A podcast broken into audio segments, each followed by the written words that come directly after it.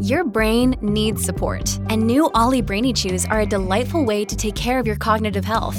Made with scientifically backed ingredients like Thai ginger, L-theanine, and caffeine, Brainy Chews support healthy brain function and help you find your focus, stay chill, or get energized. Be kind to your mind and get these nootropic chews at olly.com. That's O L L Y.com. These statements have not been evaluated by the Food and Drug Administration. This product is not intended to diagnose, treat, cure, or prevent any disease.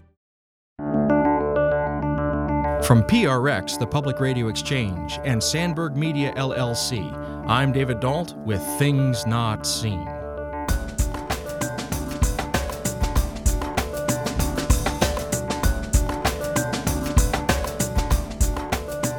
I used to be a nurse. And so I, I, have a lot of science in my background, and I love, I mean, the more I know about the intricacies of the scientific principles and equations behind all of what we live in all the time, the more in awe I am, the more certain I am that there was a grand designer, there was a holy intelligence. The interweaving of all of it, it just boggles my mind.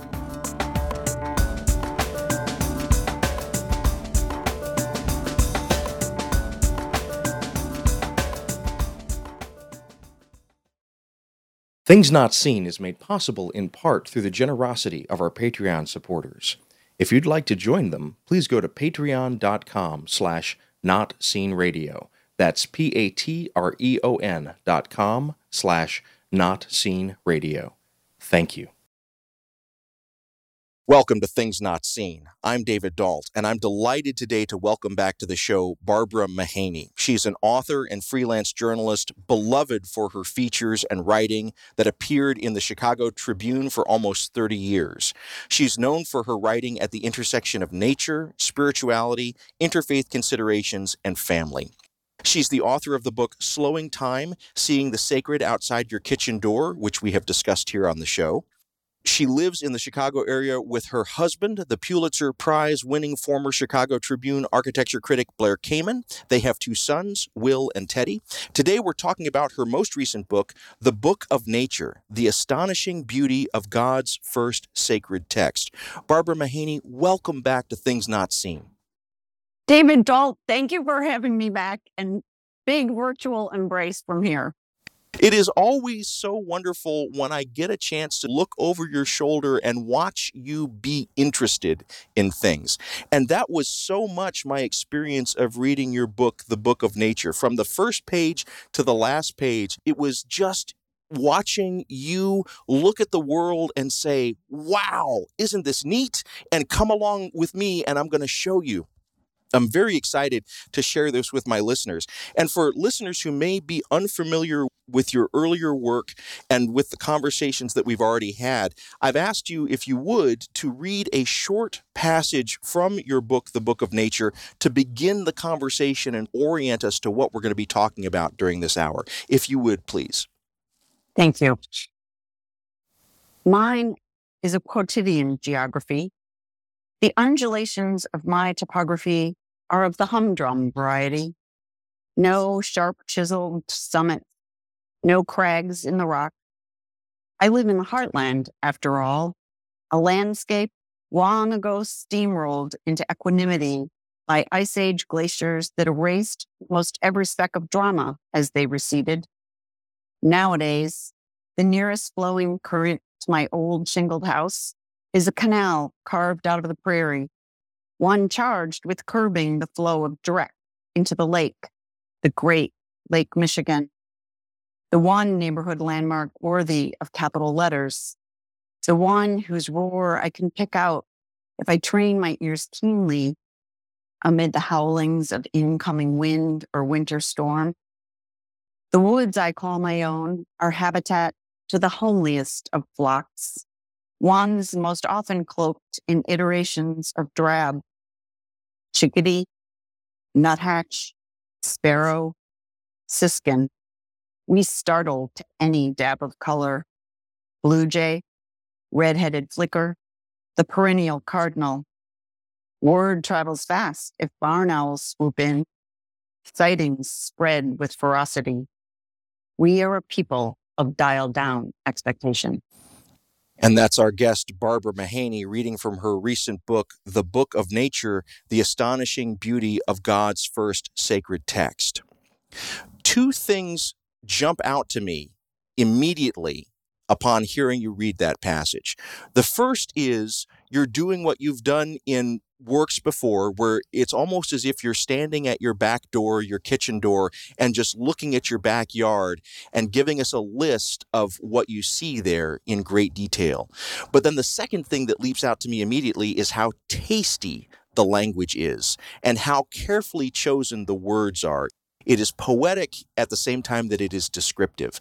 And this comes early in your book. I think that this is a wonderful way to begin this journey with you to help readers and my listeners understand how you're looking at the world in this way that we call the book of nature. And so I just I want to ask you about that paragraph that I had you read. What was the process of bringing it into life? What what was the writing process of that paragraph like? I think at some point in conversations with one of my editors, she might have said something about traveling to the mountains and the desert and the this and the that.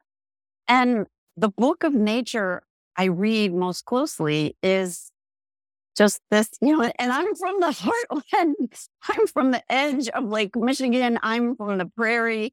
I'm from a place of non exclamatory geography.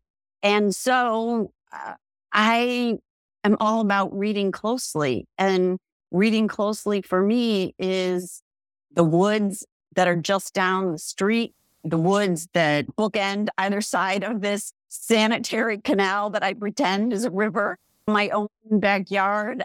I've always been big on make believe. And so I can look at a tiny plot of garden and see all sorts of adventures unfolding. And this is a place, this is, this has become a sacred place to me, this home and garden I've lived in for 20 years now. I found something sacred in this old house and the meandering ramshackle gardens that surround it. The animations of the birds I watch so closely, kneeling in the garden, as I say again and again, various places in the book you know, kneeling in the garden is a, is a form of genuflection. It's the veneration pose. And gardening to me is, I get muddy and dirty. And I very much wanted to center the book in the fact that I live in a really humble geography, a place of drab, a place where barn owl is real excitement and so I did spend a lot of time walking through one particular patch of woods that I describe in detail. I went there every single day through seasons, through various seasons. And the lake's edge is nearby, and it's always a place I return to for real solitude and real silence and deep contemplative moments. So I just wanted to begin by saying there's nothing extraordinary about where I'm situated. And yet there is so much to be seen and to be felt and to be penetrated by here. And so I begin in the plainest of landscapes and I take it from there. I love that so much. Let me take just a moment and reintroduce you. If you're just joining us, this is Things Not Seen. I'm David Dault. We're speaking today with Barbara Mahany. She's been on the show several times before. Today, we're talking about her recent book, The Book of Nature The Astonishing Beauty of God's First Sacred Text. I love how you phrased it just a moment ago that where you live is non exclamatory geography. And that shows up in the paragraph that you read, where the only thing capitalized near you is Lake Michigan. And yet, you say, and yet, even in this very plain landscape, there is so much of creation to delight in and to note. And that really drives me into the subtitle of your book, The Astonishing Beauty of God's First Sacred Text. I think maybe from the beginning of this conversation, some inattentive listeners might think that we're talking about a gardening book, but this is far from that. It's a book about gardens and other things in the natural world, but it's really pointing us towards the supernatural, the spiritual. And I wonder if you could talk about that linkage. What what are we talking about when we're talking about the book of nature? What is the book of nature pointing us to? The book of nature is pointing us towards the divine, the sacred, God. Call it what you want to call it. It's an ancient theology. It's an ancient theology I didn't realize was an ancient theology. So let me tell you the story of how I came to know of it. So I grew up in the woods. I grew up with a mother I have referred to as the original Mother Nature. She famously would have her Kodak movie camera. This was in the 1960s and 70s out allegedly making home movies of her five children. And we lived in a yard with giant oak trees. And as she was taking her little home movies of the five children, suddenly a scarlet tanager or an indigo bunting would swoop in and my mother abandoned her children to point the camera up in the trees. So the home movies that I grew up with were leafy greens with a little spot of indigo blue or a little spot of scarlet tanager. And, and there was a creek nearby and we spent hours in the creek chasing crawfish and jumping on rocks. And so my whole life had been about being in nature. And I was actually, I was having a radio conversation with a rabbi, Rami Shapiro, shortly after my first book, Slowing Time, came out. And Rami said to me, sort of as an aside in the middle of a conversation, he said, Slowing Time reads like Midrash to the book of nature. And I was like, whoa, Midrash, baby. Because, you know, I'm a lifelong Roman Catholic, married to a Jew, an observant Jew. And when, as I write in the book, it's not often that an Irish Catholic gets Midrash pinned to her. And I was pretty proud of that. But I was just, I was stymied and curious by what is this book of nature? I could tell the way he said it that it was capital B, capital N. This was a thing. And I thought, how can I not know of this book of nature? So I got off the radio conversation and quickly Googled it and discovered that it's this ancient theology that, that dates back to the Middle Ages. And it's what I love about it. I mean, I'm just endlessly curious still about it. It's a subject I don't think I will ever exhaust it's this profound understanding prescribed to, subscribed to by ancient Israelites, ancient Celts, and the Eastern religions, and believers and non believers and transcendentalists. Like you just, I trace it through the ages in the book. And it's this profound understanding that before there was scripture, there was creation. And through creation, God continues to be present to us in infinite ways. There's this palpable presence and it's in the wordless, the wordlessness in particular captures my imagination in this world we, in which words have become such cudgels and such points of divisiveness. I love that no translation is needed. You just plant yourself under the star stitched sky or in the dune grasses at the lake shore's edge or on a log in the woods. And it comes to you. It comes to you in the quietude, in the silence. Sometimes it comes to you crash banging and booming. And many of the times in my life when I just felt that bristle at the back of my neck or down my spine and felt brushed by something vaster and deeper and more magnificent than I could ever imagine. Brushed by God is what I sense it is. Those moments are moments under God's canvas, in God's canvas. And then as I read, I just, this, the writing of this book was an exercise, of the deep exercise in reading. And I read and I read all of these thinkers and poets and prophets and mystics and monastics who time and time again have pointed toward the sacred in creation. And so I allowed them to be my trail guides and to point me toward seeing in a deeper and a deeper way And so there's a playfulness in it. You know, I had the sense that God just wants to share it with us and wants us to see it and delight in it and be curious about it, extract wisdoms from it. And so it's all of that. It's just this magnificent, richly embroidered volume upon volume. That's what the book of nature is to me. If you're just joining us, this is Things Not Seen. I'm David Dault. We're delighted today to be welcoming back our guest, Barbara Mahany. She is an author and freelance journalist beloved for her features and writing that appeared for almost 30 years in the Chicago Tribune. Today, we're talking about her recent book, The Book of Nature The Astonishing Beauty of God's First Sacred Text. We'll be back in just a moment. Things Not Seen is brought to you in part by Liturgical Press. Liturgical Press is a trusted publisher of resources on liturgy, scripture, theology, and spirituality. They've evolved to serve the changing needs of the Christian church, and they produce resources for pastoral leaders, teachers, engaged learners, and all leaders looking for quality books on faith and culture. LitPress books are available at your favorite book retailer and online at litpress.org. That's litpress.org.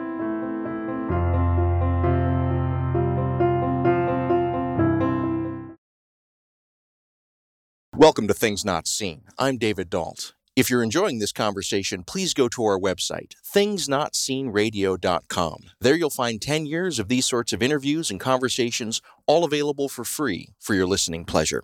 We're speaking today with Barbara Mahany. She's an author and freelance journalist, beloved for her features and writing that appeared for almost 30 years in the Chicago Tribune. She's known for her writing at the intersection of nature, spirituality, interfaith considerations, and family. And that's very much the subject matter of the book that we're talking about today, her most recent book called The Book of Nature The Astonishing Beauty of God's First Sacred Text. Well, I really want to get into the structure of this book, and I was so taken with it because it is in three major parts. We talk about the things that we encounter here on the surface of the earth. We talk about the things that float above us in the heavens, the stars, the sun, the moon, and then we talk about the liminal space in between. And I kind of want to work backwards through that structure. I want to start with the heavenly things. One of the things that I really like is you are taking each of these objects, these events in turn, but I noticed something. In one chapter, you tell us about the moon. And you te- in another chapter, you tell us about the stars, but you never tell us about the sun. Instead, you split it out and you, you talk to us about the sun that we encounter right at the start of the day and the sun that we encounter right at the end of the day. And I wanted to ask you about that choice. What was it that led to that choice to begin to split out the sun not into an object, but instead into these two experiences of dawn and dusk? Oh, so much to say here. So, so dawn and dusk are, for me, just holy hours. I love those liminal moments of the day. Let me back up just a little bit. So it was my editor's idea my editor's input that I told her I was very interested in this whole idea of the book of nature. And so the beginning of the book is a deep dive into this book of nature. What is it? Who's written about it? What is there to know about it? Tracing it through history and into some of its depth and some drawing out some of its important ideas and the next chapter is just about paying sacred attention, which is a spiritual practice. Then, if you're going to read the book of nature, you're going to need to read it. You're going to need to pay attention to paying attention. There was a chapter on stillness, but it got left on the cutting room floor. The important thing my editor suggested was she said, you know, what I would like you to do in this book is to draw from 12, take us through your own book of nature. Take us to the pages from your own book of nature that profoundly speak to you. And so I was left to consider what are the places, what are the times that really often wrap me in some sense, where do I have, where's the most voltage in this world as I wander through it, in this book of nature as I wander through it. So I settled upon dividing it into those three sections the earthly, the heavenly, and the liminal. And then I couldn't write forever. So I had to make choices. And I gathered all these notes, and I have reams of notes about the sun and could have written an essay about the sun and could have written an essay only about night. But the part of that whole complex that affects me the most deeply is the dawn, which is a deeply sacred hour to me as someone drawn toward bells of quietude. There is no quieter moment, especially when my children were younger and the house would be cacophonies all day long. If I wanted to, if I wanted to be in quietude, I had to set my alarm early and get up and go outside. And it's just a time of day that enchants me and sets my dials for the day. And similarly, dusk is beautiful. And as one who my husband and I have a deeply interfaith marriage, I've completely embraced Judaism and find so much beauty in Judaism. And Judaism, one of the teachings of Judaism is to especially celebrate, especially mark those liminal times when, and, and here comes a Celtic idea, you know, that the veil between heaven and earth is at its thinnest as the sunlight is fading out and the darkness is fluttering in. And so Jews anoint that time with Shabbat on Friday. You know, you light the candles 18 minutes before sundown. And Shabbat ends with Havdalah when you, and you don't end Shabbat until you see three medium sized stars in the heavens. And so dawn I think through the ages has been a time that people drawn toward holiness seek out. And I think the dusty hour is also a time that captures our attention. So I didn't set out to divide sunshine into morning light and evening light. It just, if I had to choose, and I did, I could only have, I have four elements for each of the three sections, a healthy dozen you know, moon, stars, dawn, dusk were the four that I settled upon. And there's so much to say about dawn and dusk. What I love about this is, as you've described it, this is your own book of nature. And you were invited by your editor to put into words the very idiosyncratic individual book of nature that you see. But in the process of bringing this in, you're inviting readers to create their own books of nature. To exactly, exactly, exactly. Yes you know, and maybe through, through this paradigm I've set out here and the way I encounter each of the 12 pages with this sort of potpourri of the astonishments of science. I love science. I used to be a nurse. And so I, I have a lot of science in my background and I love I mean, the more I know about the intricacies of the scientific principles and equations behind all of what we live in all the time, the more in awe I am, the more certain I am that there was a grand designer, there was a holy intelligence.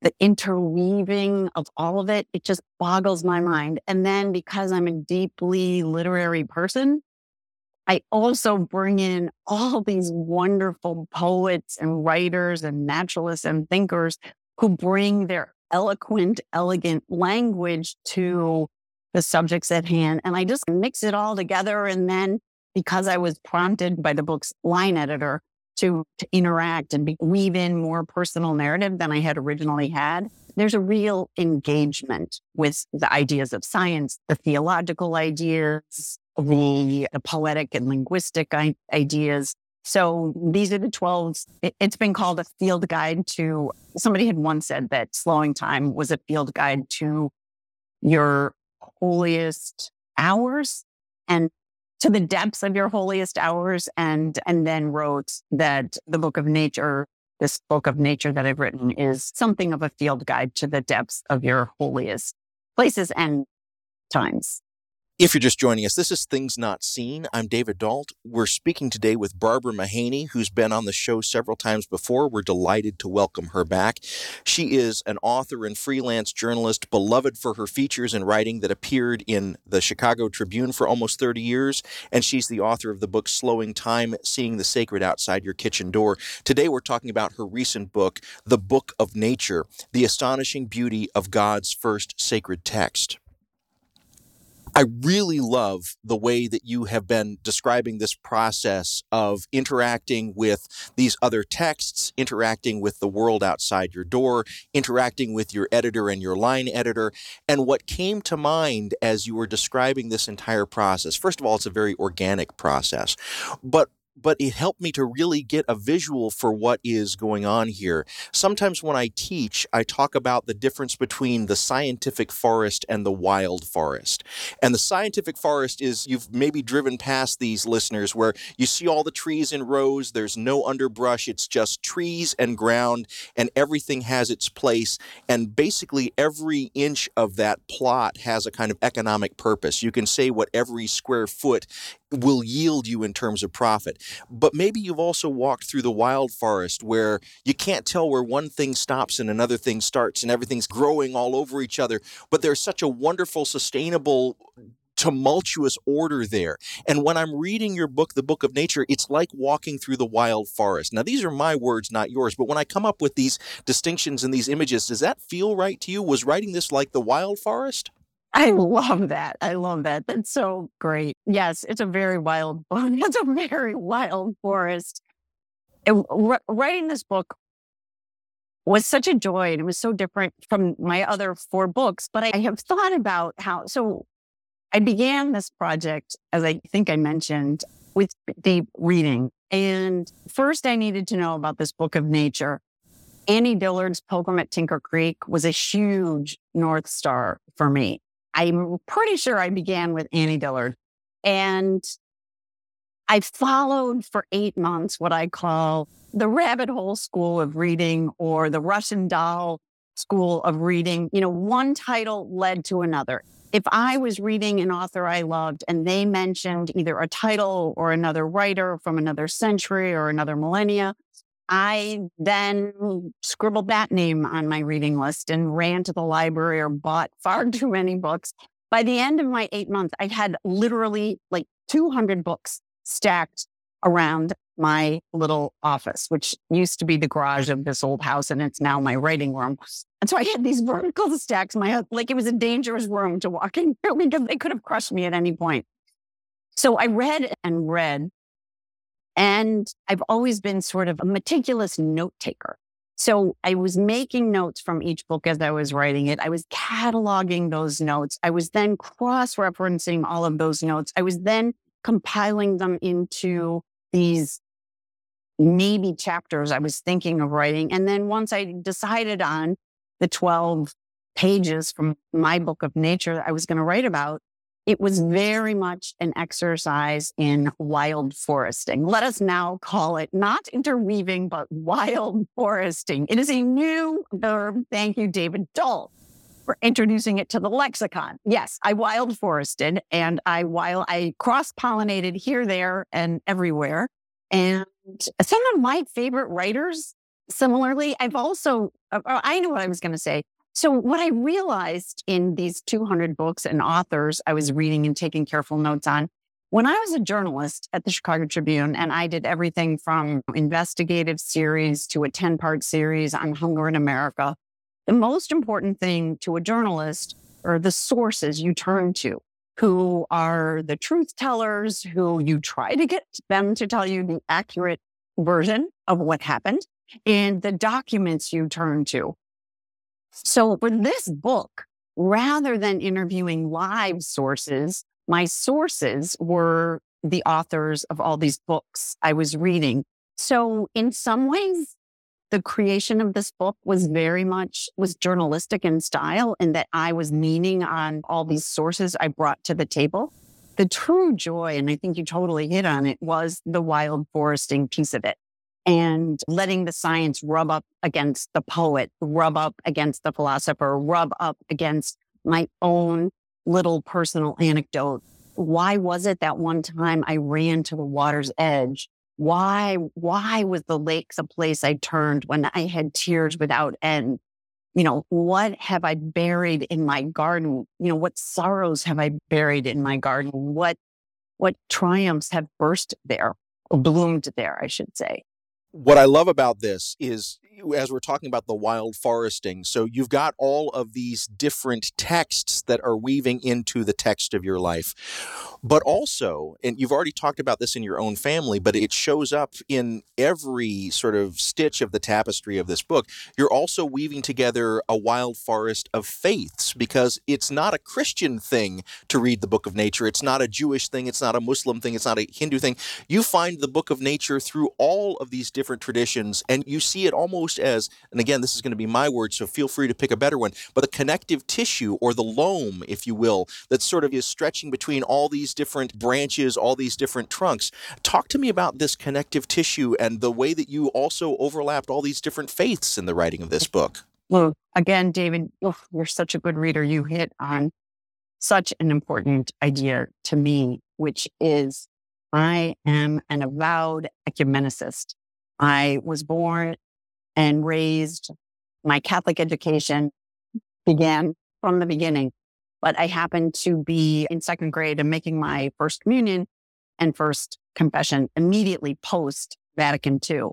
And actually thought that they changed it to English language so we, the little first communicants, would understand what was happening. And I was raised by these wonderful sisters of Loretto who were probably among the early brigade of those whipping off their habits, wearing shorts, changing their names from their sister Michael Joseph, whatever, to sister Joanne. And they were smoking cigarettes behind the convent and they were playing kumbaya on their folk guitar and showing us the red balloon for religion class. And I embraced my liberal Catholic roots and was always curious about Judaism and had lots and lots of friends in high school who were Jewish. And I remember asking one of my friends my freshman year of high school if I could come to a Seder at her house. And she said, We don't do Seder. Seder is the Passover sacred meal. Right. So they did a Seder for me because I was curious. And then I ended up marrying my beloved Jewish husband. And we were an interesting couple from the get go because both of us have always taken our religion so seriously and in deeply. And so after much discussion, we decided to, we would marry and we would raise our children in both religions. Chicago happens to be the forefront, was way ahead of the curve in terms of Jewish Catholic relations. So there was already a group here who had formed a Sunday school called the Family School, in which children parents are the teachers and children learn their Judaism and they learn their Catholicism and they learn what the common threads and they learn what's distinct and very different. And I love Judaism and just have embraced it wholly. The older and more I live, the more emphatically I want to break down the walls between religions and any path to God is a path that has wisdom to offer. And I am with palms wide open, accepting those wisdoms and seeking them out. And so, more than ever, I think one of the most important and beautiful things about the book of nature is that there are no words nor dogmas to divide us. There is only sensory experience to draw us in and to speak to all of us. If you're just joining us, this is Things Not Seen. I'm David Dault. Today we're speaking with Barbara Mahany. She's an author and freelance journalist, beloved for her features and writing that appeared for nearly 30 years in the Chicago Tribune. She's known for writing at the intersection of nature, spirituality, interfaith considerations, and family. She's the author of the book Slowing Time Seeing the Sacred Outside Your Kitchen Door. Today we're talking about her most recent book, The Book of Nature The Astonishing Beauty of God's First Sacred Text. We'll be back in just a moment. Welcome back to Things Not Seen. I'm David Dault. Each week on our program, we bring you a rich conversation about culture and faith. If you're enjoying these conversations, please go to our website, thingsnotseenradio.com. There you'll find 10 years of these sorts of interviews and conversations, all available for free for your listening pleasure. We're delighted today to be speaking to Barbara Mahany. She's been on the show before, and we're glad to have her back. Barbara Mahany is an author and freelance journalist beloved for her features and writing that appeared for nearly 30 years in the Chicago Tribune. She's the author of the book Slowing Time Seeing the Sacred Outside Your Kitchen Door, which we've discussed here on the show before. Today we're talking about her most recent book, The Book of Nature The Astonishing Beauty of God's First Sacred Text. Before the break, we were talking about the structure of the book and how we take it in the earthly things, the heavenly things, and the things in between. But then at the end of the book, I was struck that there is this turn towards lament. And lament is a very particular religious word. It's not exactly sorrow, it's not exactly sadness, it's more it mixes up sorrow and sadness, but also nostalgia and hope. All are part of lament. And the way that I took that section is we've spent the entirety looking at this beautiful book of nature, and now humanity has begun ripping pages out of the book. And the sense of loss and the sense of what could be is palpable in that last section. So I'd just like to invite you to talk to us about the lament that you're describing here in the last part of your book, The Book of Nature. Well, yes, again, an important point.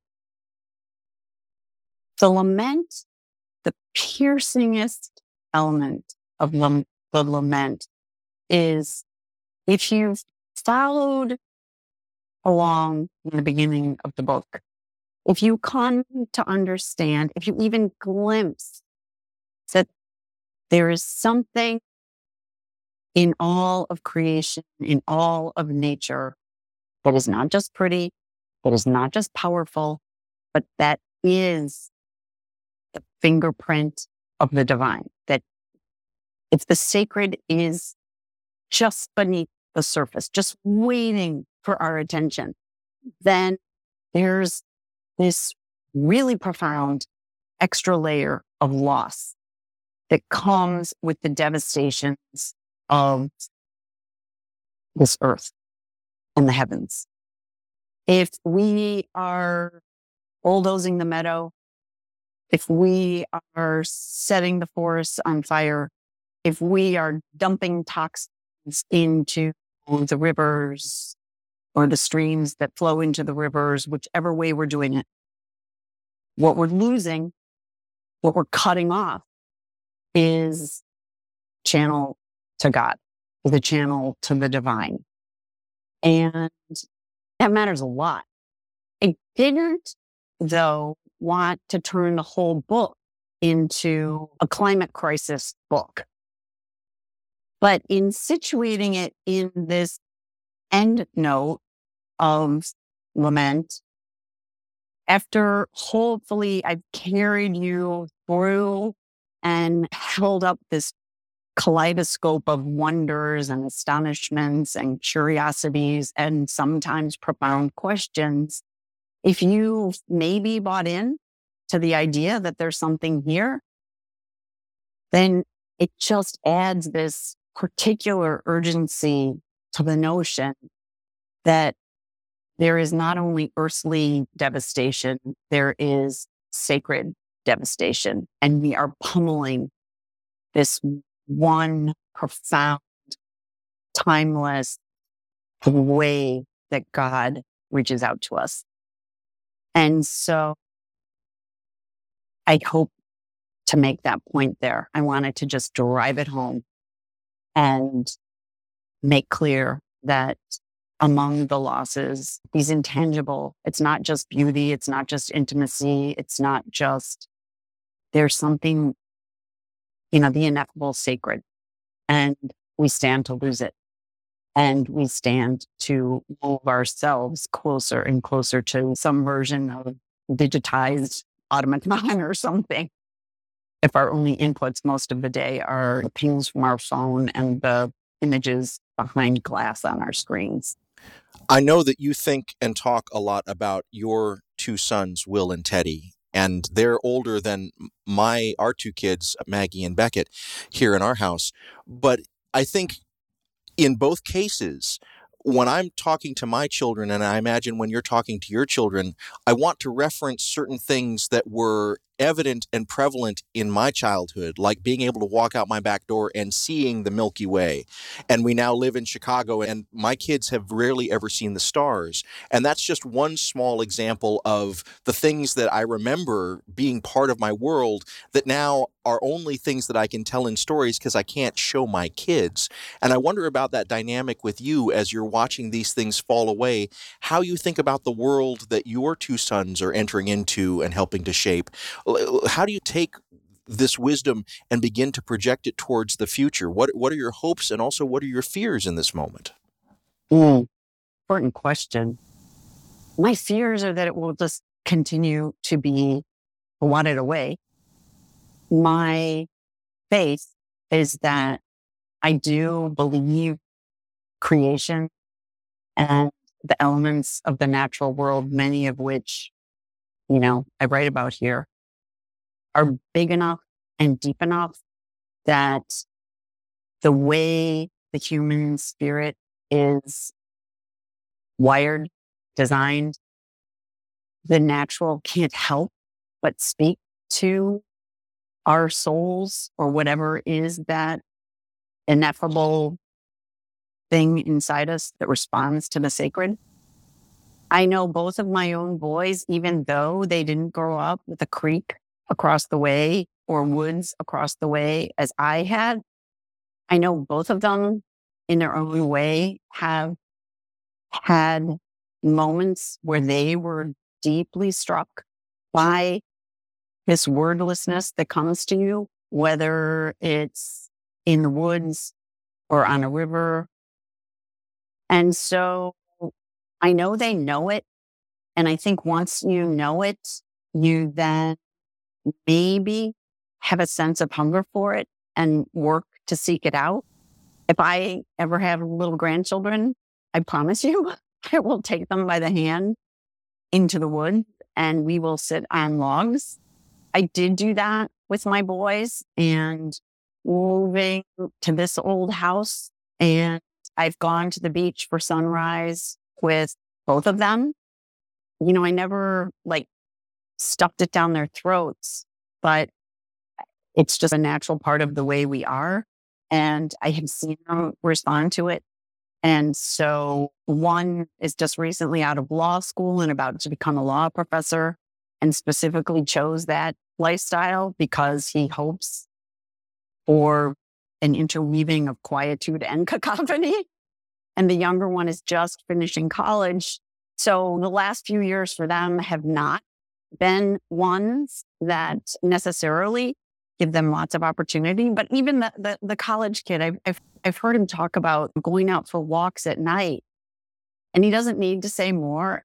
And my heart just responds to that because I know he's seeking something that can only be found, you know, under a star stitched night in the quiet, maybe an owl hooting, who knows? So my hope is as the years, as they move into the next chapters of their lives, they might find ways to bring it in more regularly. And if there are little people, if there is the next generation, I assure you, I will be immersing them as fully as possible. And I'm struck by the hopefulness of your response here, and it, there, it, I'm not even quite sure how to ask this next question. So, in some readings of Christianity, there is a kind of dominion over the earth. Go out and subdue this natural creation for our benefit. So that's one thing that we're to master creation and and anything that we do is justified because we've been told that it's justified. There's another reading of Christianity that says we've messed all this up and now we're going to pay the price. What I'm hearing in your answer is neither of those two poles.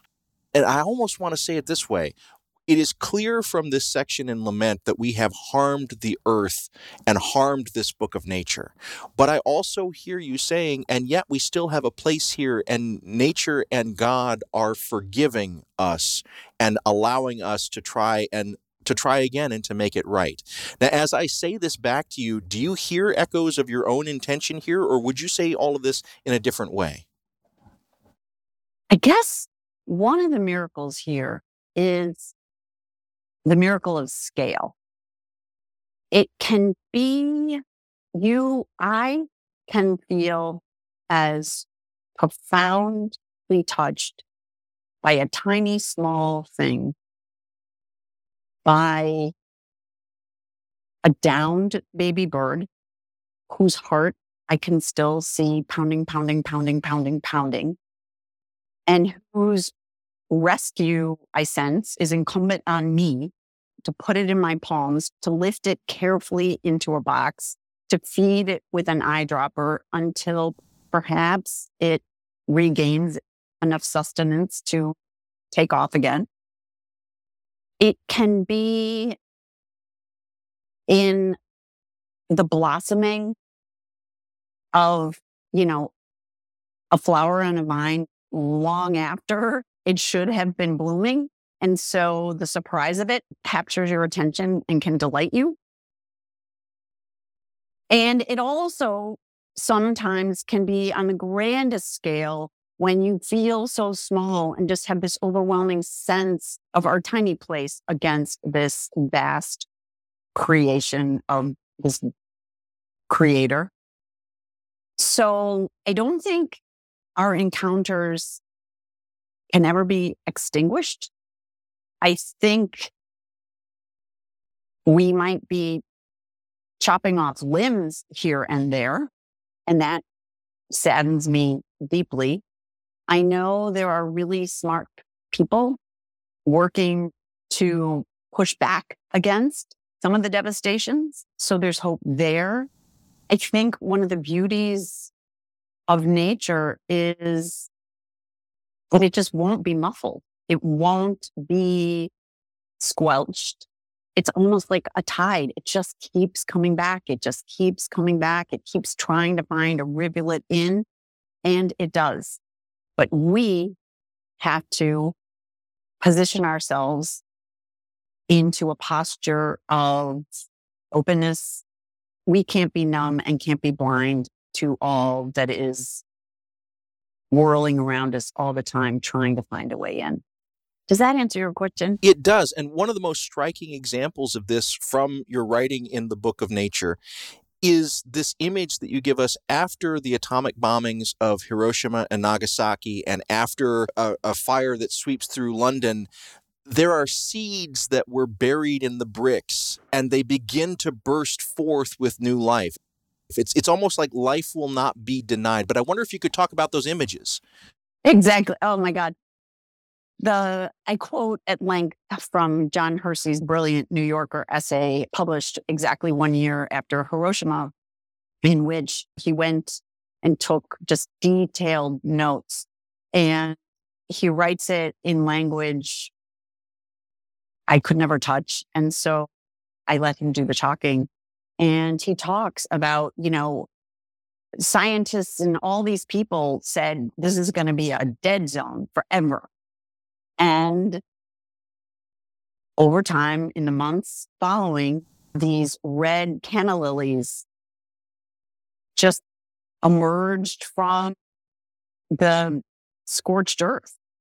And in London, after the great fire, the just like the carpets of, I can't remember what the flower was. I remember it was yellow, but I can't remember what it was. That is exactly the parable that the book of nature is continually offering. Out of the midst of devastation, there comes not just life, but beauty, and it won't be squelched, and it's resilient and it rises up. I mean, just, you know, you and I are talking as winter is maybe, maybe coming to a close. And already after a bleak winter, if you go out and look carefully at the ground, you'll start to see these, you know, ever hopeful, resilient little nubs of bright green earth, you know, the stems rising. And again, I have a whole chapter on the earth's turning because the seasons to me are just this sort of constant wheeling of of hope and faith. And at the moment you think you can't take one more minute of it, here comes the sun, here comes the springtime bloom, et cetera, et cetera, et cetera. So it just, it's as if all the turning of the earth and the heavens is just, it won't give up. It won't stop reminding us and presenting us with these beautiful parables from which we can and should derive insights and intelligence and wisdoms. And in your book, The Book of Nature, you're inviting us as humans to learn better to read this text. And let's use text as broadly as we can here.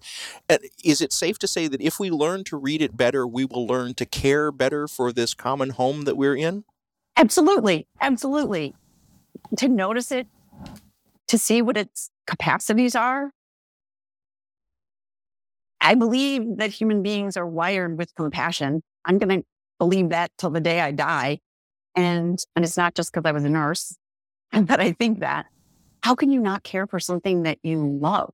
How can you not work towards the protection of something that offers you tender beauties, quiet beauties, sometimes heartbreak?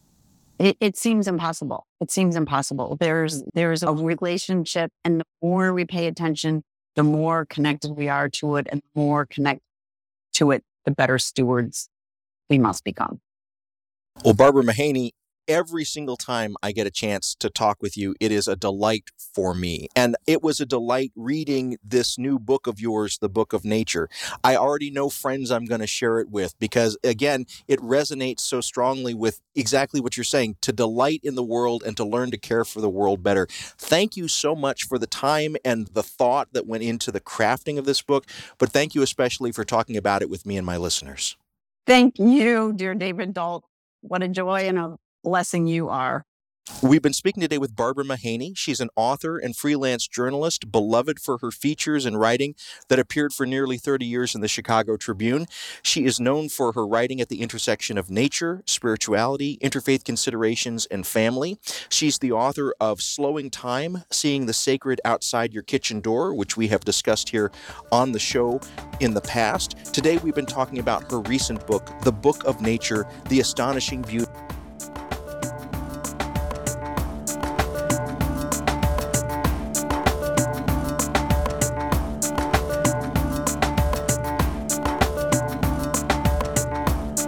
Not Seen is produced by Sandberg Media LLC. We're distributed nationally by PRX, the Public Radio Exchange. Today's show was recorded at the William Adams Studios in beautiful Hyde Park here on the south side of Chicago, Illinois. Our theme music is composed by Gene Kija.